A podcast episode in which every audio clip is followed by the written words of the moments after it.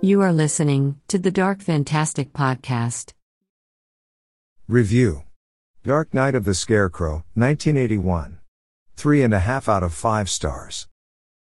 Dark Night of the Scarecrow, 1981, is one of those quiet horror films that sneak up on you. At first glance, the film looks like a hundred other dated, unpolished, made for TV movie, from the late 1970s and early 80s. And the opening sequence, with its maudlin performances and rushed pace, doesn't help change that first impression.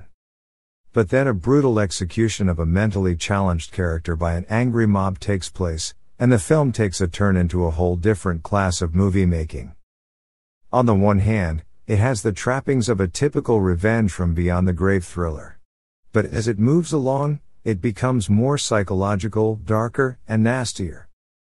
With a good script by J.D. Feigelson, who originally wrote it as an independent feature before CBS bought it, an unfussy but effective direction, by Frank De Felitta, it works quite well, with an assured pace, an eerie mood, and an ending that is the stuff of nightmares. There is a reason why Dark Night of the Scarecrow remains a cult favorite to this day. And that is, decades on, it still has the ability to haunt and frighten without resorting to jump scares, dramatic histrionics, and fancy cinematography. This is American Gothic stripped to the core, and a movie that manages to work despite its shortcomings.